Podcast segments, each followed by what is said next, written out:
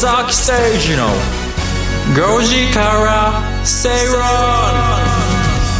論6月15日水曜日時刻は5時を回りました。こんにちは吉崎誠二です。水曜パートナーの新山千春です。水曜アシスタントの新宮志保です。さあ今日は番組リサーチ担当の向井さん、えー、お休みとなりますので3人でお届けしていきます、えー、でもそこに 古川ちゃんっていうディレクターがい。るので、ね、まあまあスタジオの中は4人で。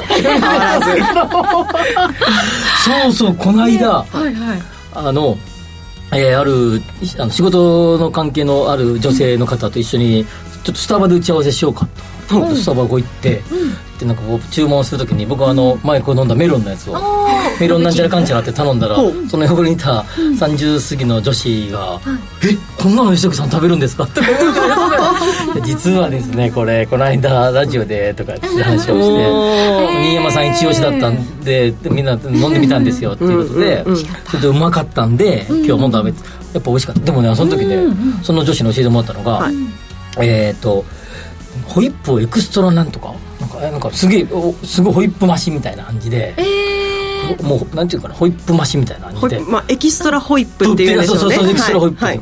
マシマシマシマシマシもうホイップまみれで、えー、逆に僕はあのそれは甘すぎて美味しくなかった 適正な量がよかった。やっぱねああいうのは、うんスタバがこれぐらいが美味しいんじゃないかっていう量を入れてくれるはずなんでそうですよ。そういうのをね、はい、やらずに自分のオリジナルよりもあの言うことを聞くと、はい、素直に従うっていうのがいいかなと思いましたね。そういう時でもスタバ通の新山さんに聞くのがいいかもしれない。ね。ぜひ聞いてください。もうカスタマーでもね自分でやってその人なりの、ね、オリジナルで美味しいですけどね。新山さん何かやるカスタマーあるんですか？私はでもオーツミルクにしたりとか,、はいはい、なんかアーモンドミルクに変えたりとかプラス55円はするけども体にもの飲んだりとかもしますね。あと蜂蜜マシマシとか無料なんですよ。あそうなんだ。そう。ラーメン屋みたいになってますけどねマシマシっていうとね。確かに。へえ美味しいんです蜂蜜マシマシ。蜂蜜マシマシ。そう。あの中に蜂蜜2周お願いしますみたいな言ったりします。混ぜといてくださいってことですか？そうですそうです。あと2周とか言うとあ結構この人来てるんだな感を出したい方はぜひ言ってみてくださいって感じです。2周マシ。2周がけ。マシマシはダメですよ。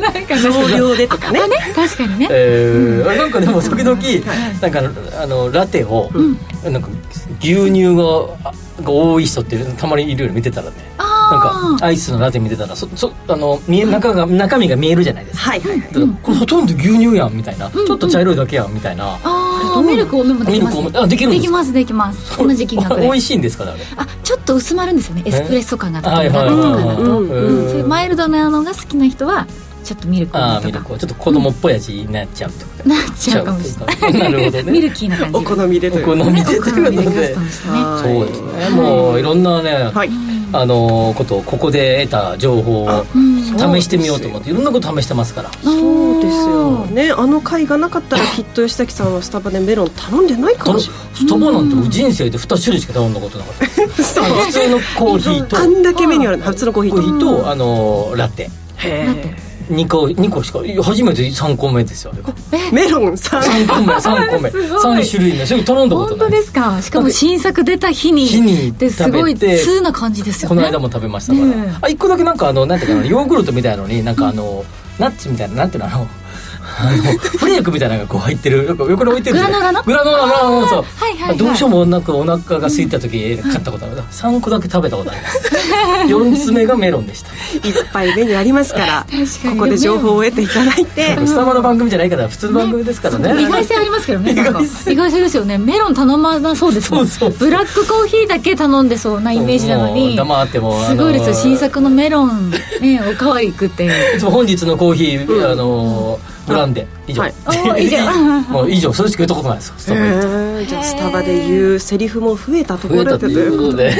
そうですね、はい、今日も皆さんといろんなねネタをね、はい、シェアしていきたいなと思います、えー、吉崎誠二の5時から正論5時世水曜日はビジネストレンドやライフスタイルの話題中心に番組を聞いてためになる。そして明日から使える情報もお届けしていきます。皆さんのご参加メッセージは番組のブログからそしてツイッターも今日スタッフがつぶやいております。ディレクターターがつぶやいてましたのでね「アットマーク #RN アンダーバーご時世」そして皆さんのつぶやきは「ハッシュタグご時世」をつけてつぶやいてください。お待ちしております。そういえば、先週言ってたモダン焼き食べなかったけど。食べなかった。けど番組が始まる前にモダン焼きが食べたい食べたいって言っていたという説明を入れました。でもちょっと言ってたけど、そうでしたね、はい、あのその時に結果的にあの日はあのネギ焼きの店に行きました。ネギ焼きの店京都ネギ焼きの店。えー、そこにモダン焼きは？あなかった。なかモダンにできますかって言ったら、ね、うちはネギ焼き屋なんでって言われてしてくれませんでした食べれなかったんだ。その後新山さんも別の鉄板焼きを。そうそうインスタに上がってました。原宿で。原宿で。そうなんです、えー、僕麻布十番。を片手に。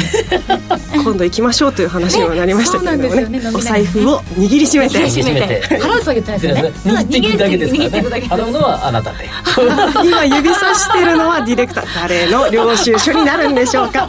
それでは番組進めてまいりましょう。いきますよ。この番組はロボットホームエアトランク東京アセットパートナーズ各社の提供でお送りします。吉崎誠二の5時から正論、お支払いは吉崎さんのお財布でとちょっと決まりましたね。はいラジオ日経吉崎誠二の5時から正論東京虎ノ門から生放送でお届けしています。さあ最初のコーナー行きましょう。トレンドピックアップ。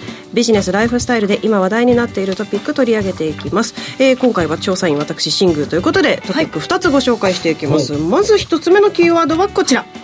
都民割で旅行需要復活かはい、皆さんも、えー、GoTo トラベルなどなどキーワードこれまでもね出ておりますけれども、えー、先週10日東京都民向けの観光支援策もっと東京いわゆる都民割の販売が再開いたしました、えー、宿泊施設や観光ツアーを扱う会社には予約が殺到しているということです、GoTo トラベル都民割これまでお二人は使ってますか？え GoTo トラベルの方は、うん、あのええー、誰か2020年か。20, 20年か。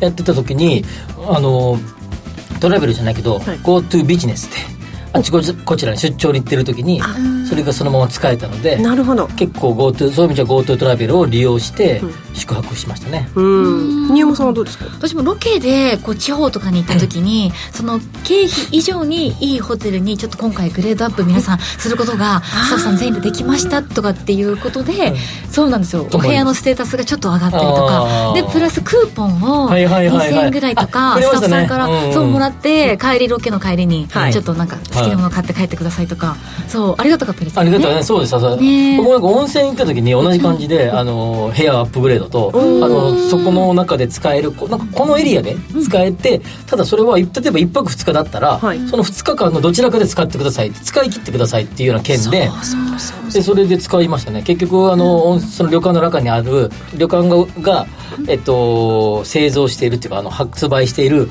なんかねカレーをえー、2000円分買って帰りましたね。お土産に。お土産に、ねまあ、美味しかったかどうかはちょっとあれですけど。期間短かったんですね、そうそうそうそう短かった。ですね、そうなんですよね。だけどこれまだ都民割って始まったけどさ、はい、ちょっと最近の情報は分かんないけどすぐあれなんかなくなりそうだっていうもう予約殺到ということなんですよね、まあ、改めてこの都民割どんなものか振り返っておくとワクチンの3回目接種を終えているか陰性証明を持つ都民の方が対象です。宿泊の場合1人1泊6000円以上の宿泊で5000円割引または1人1回3000円以上これ日帰り旅行につき2500円の割引子供はさらに1000円割引ということです。であの今予約がという話ありましたが都が補助するのは25万泊分だけでなくなり次第終了となるんですがこれ旅行サイトを中心に予約初日にはアクセスしづらい状況が続きまして割引分が即日完売したというホテルもはいあります。で、えっと、今日都民割の発売を開始したじゃらんや楽天トラベルではすでに完売している。なるほど。じゃあもうこの情報を聞いて今からやろうかって言ったらもうダメなんだ間に合わないところもある。まあキャンセル待ちなんかもあるみたいです。おおなるほどね。じゃあキャンセル待ちすればいいんだ。そうですあちらこちらで。えー、ね、でもとりあえず乗っかってね。乗っかってねとりあえずね。うん、乗っかるのが大事だから。確かに。とりあえず。もしかしたらねみんなキャンセルまたするかもしれない。ね。予定が変わるかもしれない。めちゃくちゃ前向きにねこのもっと東京を使うポジティブですからそうですよ。そうですよ、はい、レッツビーポジティブって言ってますから毎週一回。そんなキャラ。いいですね。レッツビポジティブって言ってんだよね毎週月曜日。あ朝の。そうこのこのこの水曜日この番組ディレクターと同じディレクターですはいはいはい、いい言葉。8時48分ぐらいに「レッツビポジティブ」って言います ポジティブな気持ちでいかない。これも当たるかもしれないですか？そうですよね、うん、まあその、申し込まないと始まらないところがあるんですけれども、まあ、このもっと東京は東京都民限定のサービスですけれども関東や近畿など全国を6つの地域ブロックに分けたブロック割いわゆる県民割というものも存在します。で先ほど新山さんが言っていたクーポンなんですが、はい、えー、1人1泊最大5000円の宿泊割引と2000円分の割引クーポンつきます。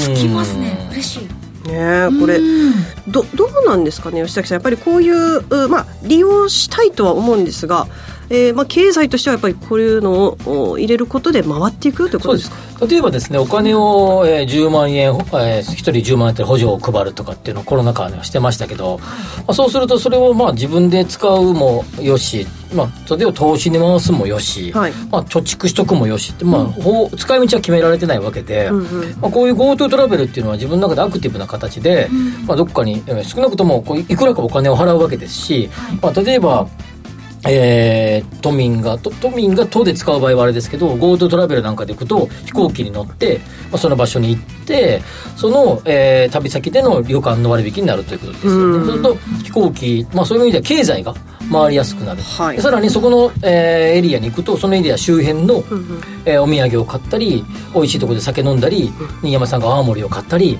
なんとかんとかするとですね経済が活発化するじゃないですか。そうです、ね、まあ、そういう意味じゃ、うん、あの普通にお金を、えー、こう補助という形で渡すよりも、うんうん、まあ、経済を回すための呼び水みたいな効果があるんじゃないかなと思いますね。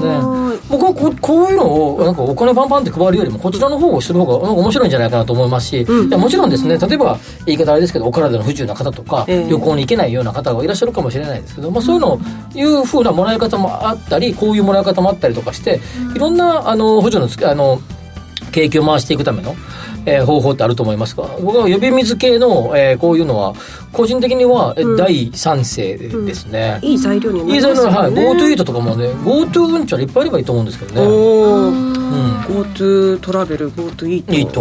そう。あの GoTo あとすご困らないですけど。なんかいろいろね。確かにそれが GoTo 登山とか。ああ登山好きですからね。GoTo シーとか海。海へ行こうああいいですね、まあ、ごめんなさい。適当にだけですけど。まあまあ GoTo トラベル GoTo イートがすごい分かりやすいと思うし、うん。まあ、こういうのをしばらく景気対策としてどんどんやればいいと思うし多分今補正予算とかこれが2.7兆円かなんかで、あの組んでましたけど、もっともっと補正予算とか組んだりとか、去年も一執行されてない予算って結構あったし国の予算の中で、そういうのをどんどんどんどんこういうの回していったらもっともっと経済回ると思うし、えー、やっぱねなんていうかその分ポジティブな感じになるしな気分いいじゃないですか。そうですよ、ね、旅行行ったりすると、うん、泊まりたいところがあったりとか、うん、それがまた泊まれた時に、またね気持ち的にもこう潤ってね,、ってね。そう、うん、美味しいご飯食べてなんかね酒飲んで気分がいいじゃないですか、そうすることでなんかポジティブに生きていけるような日々、あの時間をあの使えるような感じになりたいなと思いますね。まさに。ちょっとね閉鎖的な、ね、ところもあったんでね、こういうふうに経験してまた豊かになってって。いうのがね、ポジティブにつながって。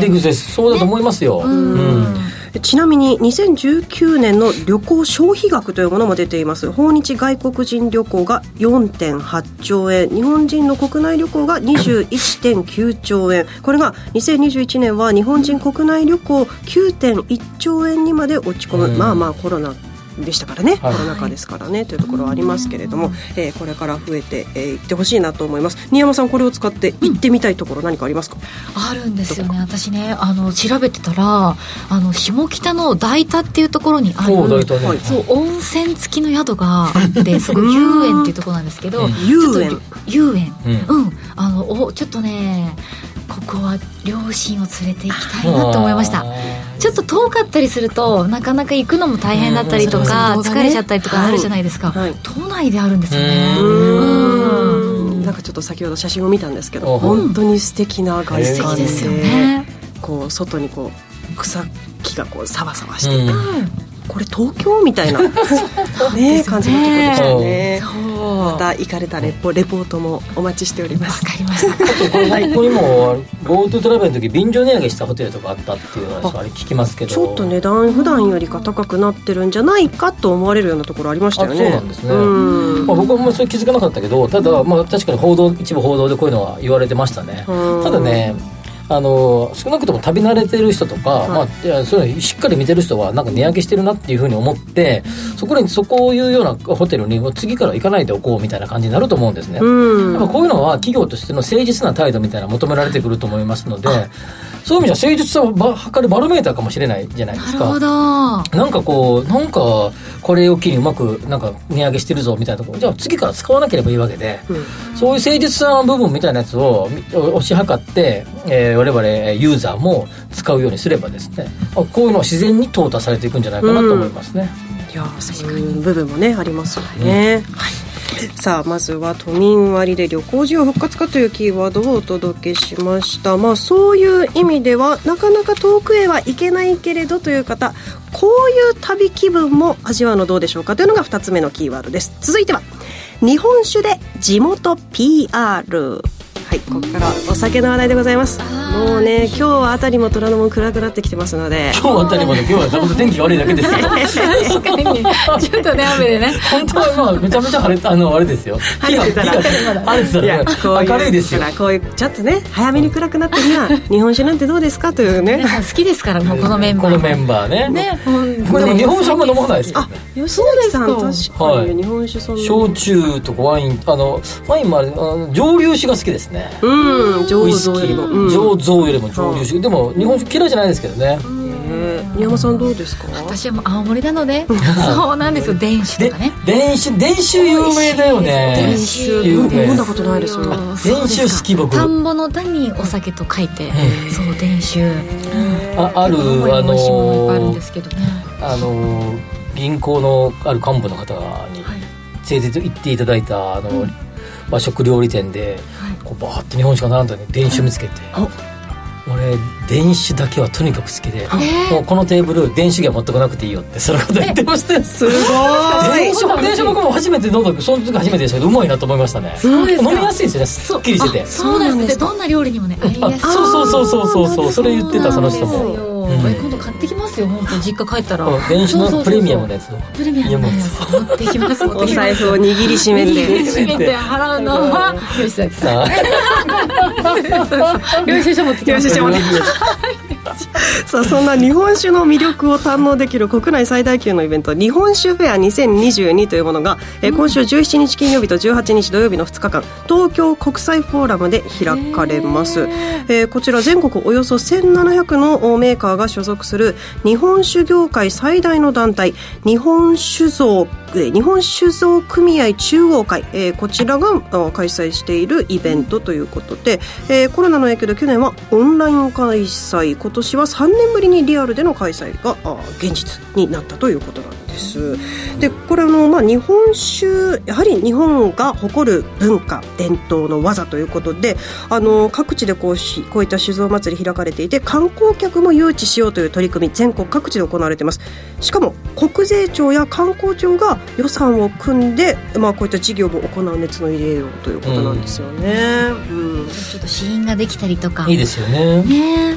日本酒ってでもあのやっぱり世界的に、まあ、はい、あのまだまだそれほどウイスキーとかワインほど広がってないけれども、日本酒ってかなり今日本国もですね、はい、日本政府も力を入れて、海外にこう広めていこうっていうような、はい、取り組みが行われているし日本酒の協会とかも多分そういうのされてると、うん、そうですよね。えー、と2018年と7年ですか？なんかに、はい、パリに出張に行った時に、あるホテルでこう打ち合わせがあってこうホテルも行ってたら、はい、そのの大なんかコンベンションセンターみたいなところ。を、はい、ポーって通りかかったらすんごいフランス人がいっぱいいるわけ、あフランスだパリだからいっぱいフランス人がいて当たり前なんだけど。すごいいるなと思って何か人だかりだなと思ったら、はい、日本酒のあのイベントやってましたね。えー。フランス人すごい好きだって言ってましたねなんかフランスではあの日本酒のそういったコンペティションみたいなことをやってるっていうのも聞いたことありますけれども、うん、まあ、そういう意味ではね本当にもっともっと広がっていってほしいなというのは、うん、まず日本人の私たちがこういうのを楽しまなきゃいけないっていうのはねありますよね。全国に150以上の酒蔵があるって言われてるんですね。そんな1500です。あ1500か。1500 1500ね。でもこれ150でも私びっくりしたんで1500です。か1500ってこんなにあるんですね。でもねおそらくこの数でも減ってる方だと思いますね。そうなんです、そのブームブームというかもう昔はもっと酒蔵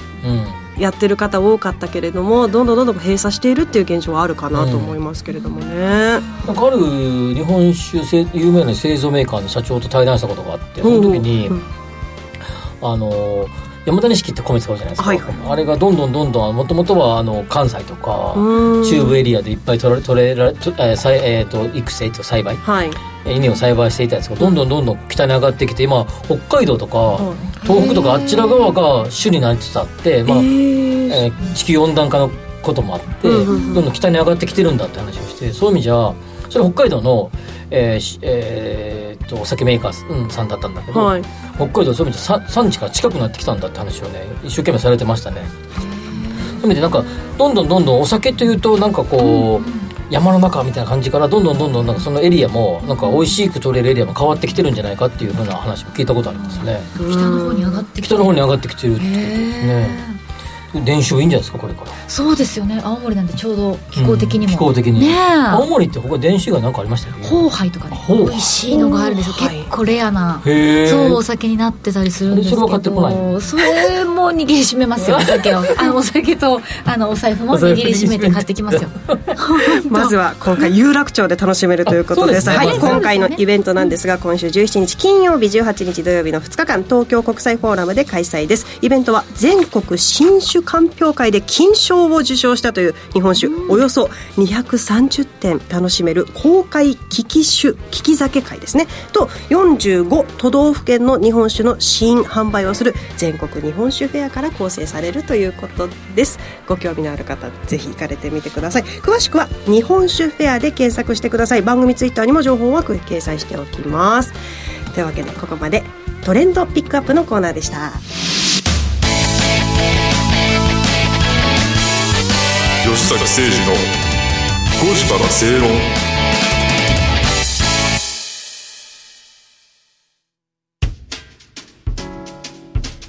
お聞きの放送はラジオ日経です。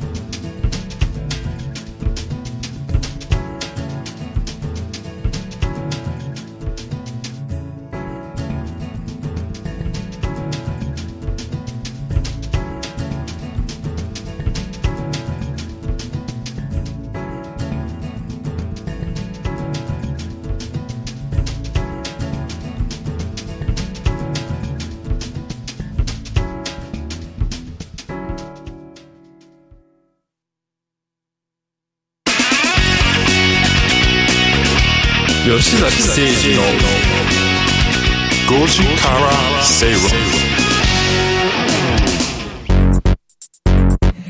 放送でお届けしています。ラジオ日経吉崎誠二の5時から正論。続いてはリートスタディのコーナーです。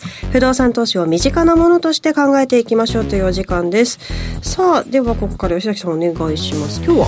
今日はね、リートのね、いろんな名前についてのお話をしていこうかなと思います。名前を見ればですね、スポンサー企業とか、あるいは変遷、合併したりとかっていうのが見えてくるというようなお話を少ししたいと思います。というのも、はい、あの、ここ何回か比較的結構あの、まあマニアックなというか、まあまあリートを取り組んだ方々が、はい。に向けにお話をしてきたりとか、まあ、僕もリートの連載とかしたりしてるのでそこで、えー、評判が良かったっていうか良かったねみたいなこと言われたやつのネタをこうアレンジしてお話してきたりしたんだけど、えー、ちょっとあのもうちょっと柔らかいネタも親しみを持てるネタも入れてみようかなというふうに思いますが、結構多くの方々に聞いてくださってるようでこの間も会った時に、まあ別にこれ意識して僕がやったわけじゃないんだけど、えー、あるえー、あの企業の、うん、えー、方から「宇佐さんあのこのご時世水曜日聞きましたよ」ってうちのグループのリートのことをちょっと言ってくれてましたね」とか「いやそんな意識はないんだけど」たまたま その、まあ、例えば前回では物流特集、うんうんうん、少し前ならヘルスケア特集とかあって、まるまる特集の中の一つで取り上げたんですよっていう皆さんの会社を取り立てて一つ肩入れするわけじゃございませんからね って話をしてきましたがまあでもそういう形で聞いてくださっててありがたい、うちのこと取り上げてくれてありがとうみたいな言われると嬉しいなと思うんで今日はいっぱい取り上げてみようか。名前ずっといっぱい取り上げるじゃないですか。そういうことですね、日本酒もいろんな名前が出てきたように。もう八方美人みたいな。八方月亭八方美人みたいな。落語ですか、はい、はい、でリートの名前って、えーと、はい、そのスポンサー企業、はい、まあ、一番そこが中心になってやってる会社の名前を付いてるパターンもあれば、うん全くそれは関係ないような例えば、まあ、一最も古い、えー、リートである、えー、日本ビルファンド、うん三井不動産系のビル、えーとはい、リートですけども、うんはい、こことかは全く三井不動産とは出てこない。名前ついてないですよね。ですよね、はいはい、ということだったりとかしてるということでまあそれぞれその名前にいろんなパターンがあと地方の名前がついてる方前もやりましたね地方リートの話を少し。えーと、第5回目の時か地方に特化したリートっていうことで、はい、えー、東海道リート法人一番新しく上場したリートとか、えっ、ー、とえっとですね、あとはあの福岡の福岡リートと、まあ、これ福岡地所がやってるんで、まあ、あのスポンサー企業兼地域名みたいな感じになったりとかもするようなパターンがあったりするし、はい、一方でもうスポンサー企業はそのまま名前が付いてるような企業もあったりします。はい、えっ、となんか多分おそらくここ今あ新たなリートを蘇生しようと。はい。打ち合わせしてるメンバーだっただったとした時に、ええ、どんな名前つけようぜあ打ち合わせをすると思うんですね生で。じゃあ新山さんが例えばそういうのやるとスポンサー新山不動産がスポンサーだった場合は新山、えー、リート法人みたいな感じにするっていうのはもうオーソドックスな。その方が分かりやすいような、うん、イメージしやすいような気がしますよね。あんまりひねらない方がひねらない方が、だけどそこが単独でやってたら、うん一社単独例えばあの有名なあの森ビルさん森ビルリート法人、はい、あのそれこそ六本木ヒルズとか入ってたりとかするけど、ええ、まあ、森田が入ってたりするけど、はい、まあ、森ビルさんがもうドーンってやってますみたいな感じでいくともうこれ、まあ、まあなんとかヒルズがいっぱい入ってそうだなみたいな感じがまあ受けるという感じですが、何社かががこう相乗りでやってるようなやつ、はいはい。っていうやつとかどうするんだっていう感じになってくるじゃないですか。確かに。どこがトップにその企業の名前が入るんだそうそうそうそうとかねそうですよね一緒になっちゃうと、なるほどそうなるとですねこれじゃあどこに名前を先初につけるみたいな感じになってくるじゃないですか順番とかも、順番とかに確かにそうです、例えば前もう一回取り上げたユナイテッドアーバンっていう、まあ、モルベネさんがメインスポンサーですが、まあ、他にもいくつかがあったりとかするというような感じになってくると、まあ、ちょっとそのままつけるのはなんとなくねみたいな感じになってくるような感じであると、はい、いう感じですよね。あとですね例えばですね、えー、なんちゃらかんちゃら投資法人。なんちゃらかんちゃらと、えー、リート投資法人っていうのが、まあ、リートでは多いんですけど、はい、逆に株式会社、えー、あラジオ日経って後ろ株だったよね。あ前株だ。株式会社。前株。で後ろ株の会社もあったりするように、ね、投資法人が前につくパターンもあるんだよねああもう言うと1個だけ。はい。なんちゃらかんちゃら投資法人じゃなくて投資法人なんちゃらって。はそれが1個だけ投資法人未来っていう会社があって。未来。はい。三井物産と、えー、他その他何社かのがスポンサー。あもう1社か。する、えー、と投資法人でこれは投資法人未来っていう感じでまあ未来ってど、まあ、未来を目指すっていう意味なのか分かんないけど、まあ、前に投資法人がついてるっていうこう、唯一のパターンと。はあ、だから株式会社何なのかなんとか株式会社なのかみたいなことですよね。検索でも引っかかりやすかったですね。確かに。かもしれないね、うん、やってると、うん、同時法人出るなそうかもね、うん、それはあるかもしれない、ね、そうですよね、なんかやっぱ名前が持つ大切さってリートはどうなんですか？あるあるんですか？やっぱでもあのやっぱスポンサーさっきねちょっとスポンサー企業の信頼性っていうのはやっぱりあると思いますので、うん、そういう意味ではそのその名前を全面的に出していくっていうのはまあありだとは思いますけれども、はい、まあでも言うてもですねその分配金がどうかとか利回りがどうかとか価格の上昇とか将来性がどうかっていうのが一番大きいと思いますけどけどもまあ、でもまあ名前もあれ信用性にはつながってくると思います、うん、もう一個のパターンが、はい、えっ、ー、と前回あ、えー、と前回じゃないえー、と3回ぐらい前か、えー、ヘルスケアの話をしましたけど、はい、このようにリートに含まれている、えー、物件種別はあはあ、そのまま名前に持ってくるパターンがある、うん、これは先ほどの、えー、ヘルスケアメディカル投資法人だったり、うん、えなんちゃらかんちゃらロジスティックス法人っていうのが結構いっぱいあって。旧法人、えー、9つロジロジ系の、えー、リートがありますけども、はい、あ9つじゃなくて、えー、と直せた。10何個がやったかな。ありますけども、えー、その中を見るとですね、えー、そのなんていうか名前にまずその、はい物流なんか比較的結構あの物流を名前入れてるやつが多いですよね、ロジスティックスうんちゃらっていうのはほどじゃあその名前を見ると何が入ってるかが分かるっていうところもあるってことですね。そうです、うん、物流9で合って合ってたね、うん、9, 9個ですね。はい。でそういうふうにそのもうその銘柄が新スポンサーの新がどんなスポンサーがついてるかが分かりやすいパターンもあれば、はい、どんな銘柄えと物件種別が入ってるかが分かりやすいパターンがあってこれがまさにその先ほどのあのなんとかなんとかロジスティックうんちゃらとか、さっきの日本ビルファンドとか、うんうん、えー、なんとかなんとかレジファンドとかいうような名前が付いてるパターンはそれが分かりやすいっていうパターンですね。であともう一つですね、はい。えー、いろいろえー、合併したよねパターンとかもですね。ああもうこれもあったりとかします。合併したよねパターンとかね。それこそ2つの名前がこう並んでてみたいなことそれはね銀行とかで多いですけど、あんまりその、リードではあんまりそうなくて名前をやっぱ変えるパターンがあったりするんですねはいというのもあったりします。ね、はい、で、えっと、そういうあの例えばあの、ね、ダイバーハウスのリート。えー、っと今ちょっとね探してます。えー、えー、っとですね。8984か。はい。で、えーと、これはですねニューシティレジデンスっていう会社がこう一時傾きかけたとダイワハウスが倒すけてそれで大和ハウスレジデンシャル投資法人に名前が変わり同じ大和ハウスリートとの合併で大和ハウスリート投資法人っていうふうな形になっていくということで、まあ、こういうような形で名前が変わるパターンもあると。でそれでまあここの場合はあの、まあ、そういう変遷を経てるから、はい、スポンサーの信頼性を前面に出そうかというようなパターンもあったりすると、えー、いうようなことですね。あとですね、はい、えー、もう一個ぐらいやってこうかな。えー、っとグローバルワンとかですね。グローバルワン。はい。はい、これはあのミ明治安田生命や、えー、三菱 UFJ フィナンシャルグループとか近鉄グループ、まあ、まあ、要は相乗り型。いっぱいなんかどういう共通点があるのかなって思っちゃいましたけど。いろいろ一緒にやろうかって形でやってるパターンでやるパターンそういうパターンの場合はこういうなんか比較的このワンはワンとか、なんかねワンなんとかってなんか合併したところが多いイメージがあるんだよね。一つになりました感があって。なるほど。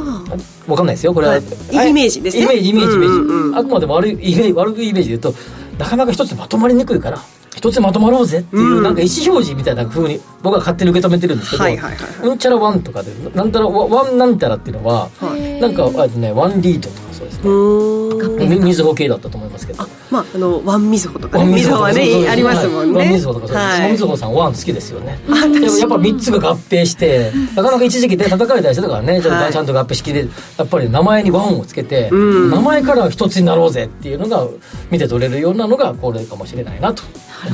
名前見るとですね、そこの会社のなんていうか特徴っていうかな、うん、癖というかな。そうですよね。伝わってくる匂いみたいなものが感じれるなっていうふうに思いますので、今日は全く違うアプローチで、えー、名前からのアプローチをちょっとリートのことをしてみたと思いますので、まあ、こういう会があってもいいかなと思ってですね。これからぜひ銘柄の名称。銘柄名。銘柄名。ですね、はい、ご覧になってみてください、はい、以上ここまでリートスタディでした。吉崎誠二の5時から正論 Accurate Communication Time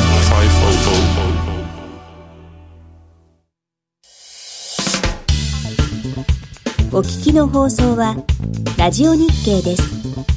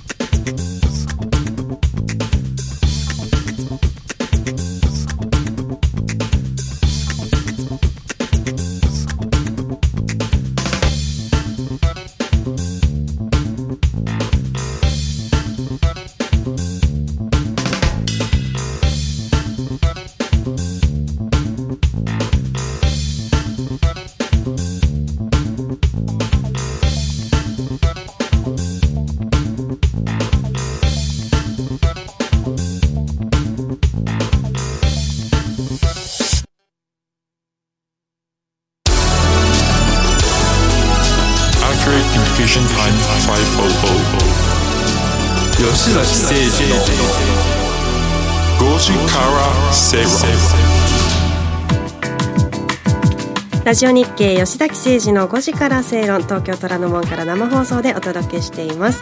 ここからは特集コーナーです。日頃のライフスタイルにプラスとなる情報をじっくりとお伝えしていきます。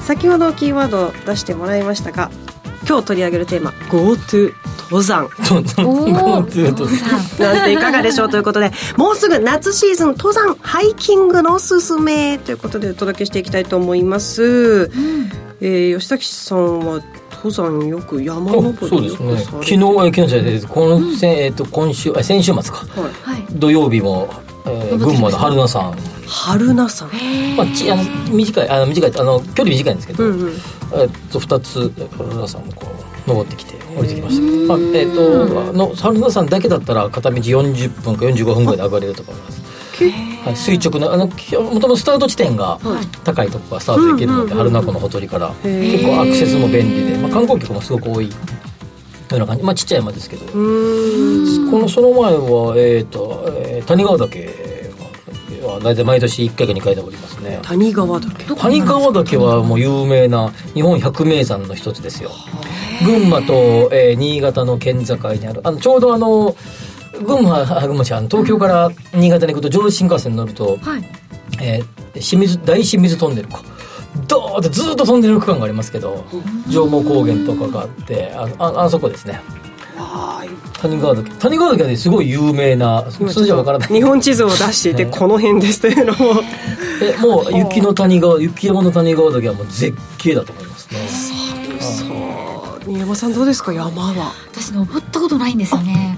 高尾山も、うん、あのロープウェイでしたっけ、あれで行っちゃうんで、うん、そう一回はちょっとね富士山とかも登ってみたいなっていうのはあるんですけど、下準備も必要ですよねやっぱり、ね、準備必要です、ね、準備あそうそうまずねどんな山がね、うん、多分一つはまず富士山とかとかあのもそうだけど別に3776メートルだけど一番麓から登る人はあんまりいないんで5合目からとして登らないから距離的にはそうでもないっていうのと、うん、あとこれ完全に僕の意見なんで、はい、いろんな意見があってもいいと思いますけど僕はあのこう富士山型のさっき春菜さん春菜さんもそうなんだけど富士山型の山って登ってて結構たるいです。これねこれちょっとしんどくなるってことですか？気持ち的に？気持ち的に。要は登るだけなんですよ、はあ、ジグザグにこう上がっていくばっかなんですよ。はい、普通そうじゃないんですか？普通はこう稜線に出てとか、最後はガーっていって山って山が連なってるじゃないですか、はい、はい、なんちゃら富士っていうのは結局周り何もないからなんちゃら富士なのね。ああ周りに何もないでしょ。富士山の周り。確かにない。まあまあ樹海とかある。山とすればストーンってなってるじゃないですか、はい、円錐みたいじゃないですか、このタイプのやつってもうひたすら登るだけでずっと登りですからねでそうじゃないやつはこう連なってるから途中からこう上がってこういったりするからね今図で書いて見えないけど。えなるほど。そうですよね。山と山のこうぶつかり合ったところなんかは下るし途中まで出たら最後は稜線だけをこう山山のこの一番線のところ稜線ね。山のこういうところのこう線。はい。ここ線山のきわきわのとこですね。きわってこう稜線ね。ここを歩くので絶景だってこうまあ狭かったし危ないけど絶景だったりするんでこれも楽しいですよいきなり景色がドーンと見えたりとか。ドーンと見えたりとかして抜けたりとか変化があるわけですね。さっきのこれだけあの垂直型のやつって円錐型のやつってひたすらジグザグ登るだけですからね。なるほど。景色も確かにね。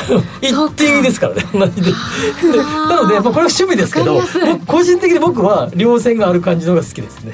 もうずっとメモで図書いてもらってるんですけどこれ リスナーの方誰でも。もうでもこうやってやってでもすごい分かる。書いてあげたからですよね。今皆さん分かりやすい。そうですよね、私もこっちがいいです。ですよこの図皆さん見えないか。でもこれ好みだと思いますけどひたすら苦行のようにずっと上がる人もいます。からあともう一つ、変に整備されてる山僕は好きじゃなくてもう木が木あれ木ってなんていうの階段をきちっとやってて、うん、あのもう危ないとか全て階段になっていてみたいな感じ。登山ルートちゃんとこう決められて。決められてますっていうのはよりもやっぱりちょっと岩があったりとかちょっと木の根っこがあったりとかそれが僕は楽しいなと。だってずっとかそれねなんかねそれコンピューさんみたいなもんでしょ？あのあ皆さんね香川 香川のああいうのずっと階段がってる。ああいう山もありますからね。ものすごく整備された山もありますから。もう絶対この道道を通ってください。通ってください。ここを通れみたいな形で。危ないところはちゃんと全部階段が準備されててもう完全にこれコンピラさんだなんてそう。それはワクワクしないんですねワクワクしないです。コンピラさん。は。いや素敵ですけどねあのもちろん素敵だけど登山としてはアドベンチャーさんにかけるってことですね。まあね吉崎さんはまあそういう意味では登山はえー、まあ上級者。いやそうじゃないあの好きなだけね。あよくねよく言ってるだけやってる。で新山さんや私はまあ初心者中の初心者ということで、まあ、いろんなね気をつけなきゃいけないよということもあるんですが、えっと、まず今ちょっと今日は八方美人風にということで山の名前も出しておきたいと思います、えー、はいこれ登山地図 GPS アプリを運営するヤマップというところの調べで調査であそうですか。2021年に登られた山ランキングっていうのが出てます。面白いですよね俺がもらってないね。はい。私からお伝えしますよ、はい、えー、関東1位どこだと思いますか？高尾山。高尾山。ピンポン、えー、1位高尾山599メートル。2位筑波山あ惜しい。3位茨城筑波山そして2位は、えー、神奈川の遠野岳でした。で大山がですね、えーと、1234位。惜しいな。神奈川の大山は4位。定番ですねどこも。筑波山はちなみに百名山で、はい、先ほど言ったケーブルもあるんですけど、はい、あのギザギザタイプ。あのでも筑波山は 2, 2個、えー、二山のこうくっついた、うん、えっ、ー、と、なんだっけな、えっ、ー、と、南大山じゃなくて、あの、男山、女山だから、なんか二つあって、両方行けますから、あの、男山、男側から上がって、女側から降りるとかできて、女側から上がると結構しんどいです。あ、そうですか。はい。それコンピラタイプですか？違う、コンピラとね、えー、と、やや、やや、ややコンピラ。ややコンピラ。ややコンピラ。初心者も大丈夫。大丈夫。あ、大丈夫。やや、やや、釣り鐘型。あ、なるほど。で、ゴールデンウィークなんか行ったやつが僕の知り合いがいて、大渋滞だったらしいですよ。えー、あまりにも多くて。大変、もうご一行様みたいな感じになっちゃったんですね、じゃあ。富士山、あ、天気良かった富士山までボーンって見えて、関東平野全部見えます。めちゃくちゃ気持ちいいです。で、890ぐらいしかないのに、高さが。なのに百百名山の中の,、えー、あの深田久さが選んだ百名山の中の一番低い山ですこれが、えー、そこも上はスタバありますか？富士山ってスタバあるじゃないですか。富士山スタバあるんですそうなんですか？そうなんですさすがスタバフリー。ク 本当スタバ大好きだから。そうどこの山もあるわけじゃないんですね。もうないです。ないですか、はい。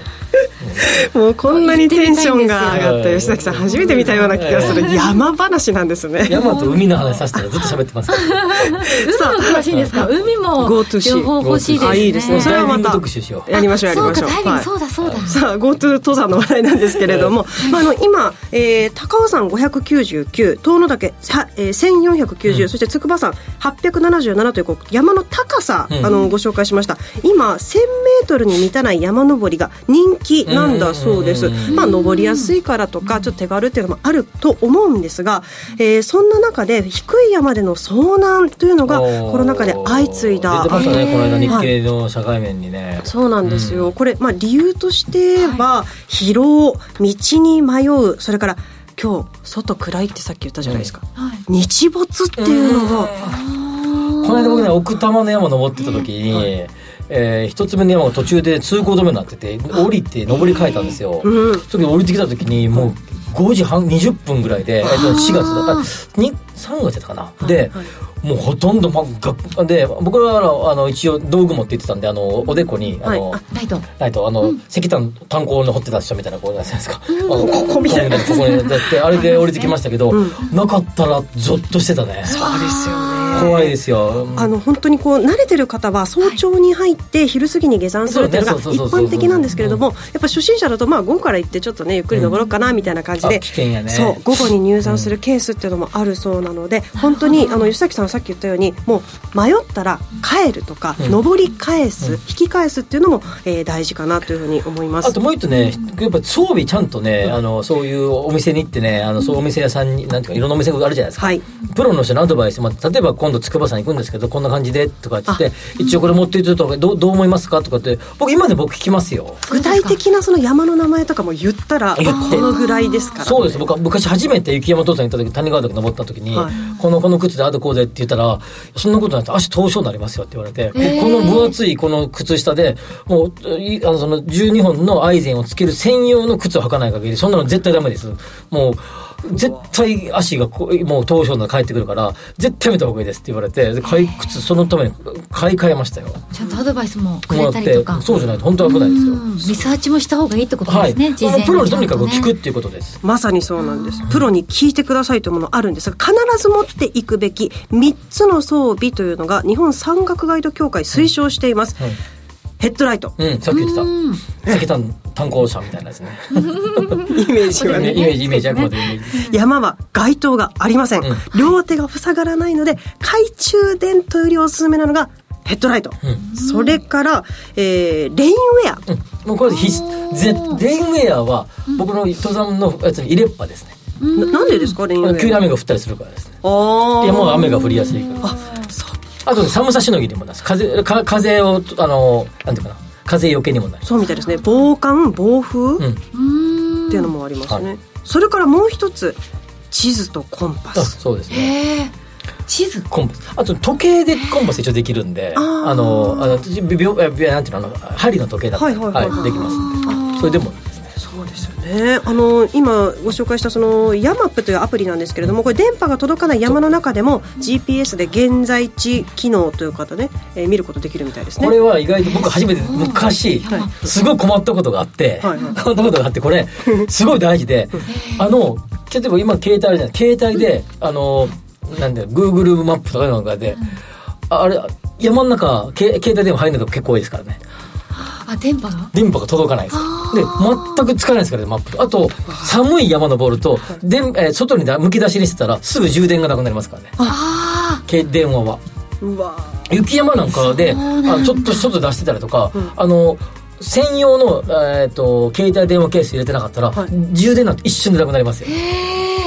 分かんない人多そうですよね。そうするとさっきのヤマップさえは使えないですからね、ああそうですよね本当にそういう意味ではいろんな注意点があるんですけれども、うん、とはいえね本当にあの気持ちいい山登りぜひこういった時期に、えー、してみてはいかがでしょうか。あとねもう一個だけ、はい、最後ねやっぱ飴とかねキャラメルとかみたいな。あ。そういう補充系あのああいうそう。糖分、うん、なんていうかなあのスニッカーズ。僕ねミニスニッカーズ絶対持ってくるチョコレートを持っていっちゃいミニがいいですね。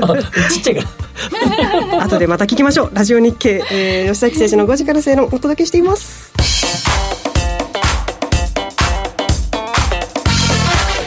崎誠二の5時からスペイロン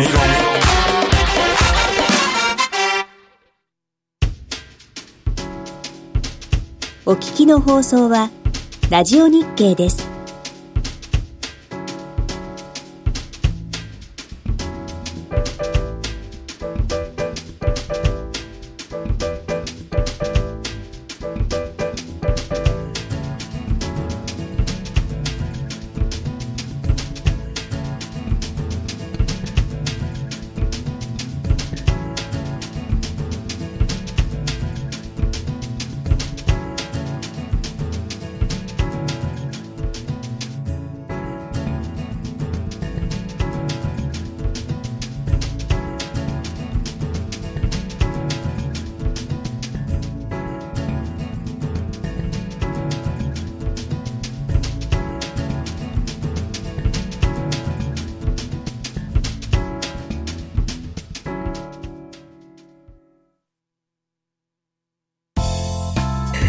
さてエンディングです。この番組はロボットホームエアトランク東京アセットパートナーズ各社の提供でお送りしました。なお実際に投資をされる際の判断はご自身でしていただきますようお願いいたします。さあ、えー、皆さんツイートもありがとうございます。ウィ,、えー、ウィスコンシン州さん。長野県の立科山高い割に登りやすいです。あそうですか。皆さんからねこの登っても気持ちよかったやつ募集しましょう。はい。あお待ちしております。どんどん書いてください。よろしくお願いいたします。そこに新山さんが登るかもしれません本当ぜひ教えてほしいです。ね。初心者に向けて。今日は本当に盛り上がりました、さあここまでのお相手は？吉崎誠二と。新山千春と。私新宮志保でした。来週も夕方5時にラジオ日経でお会いしましょう。お会いしましょう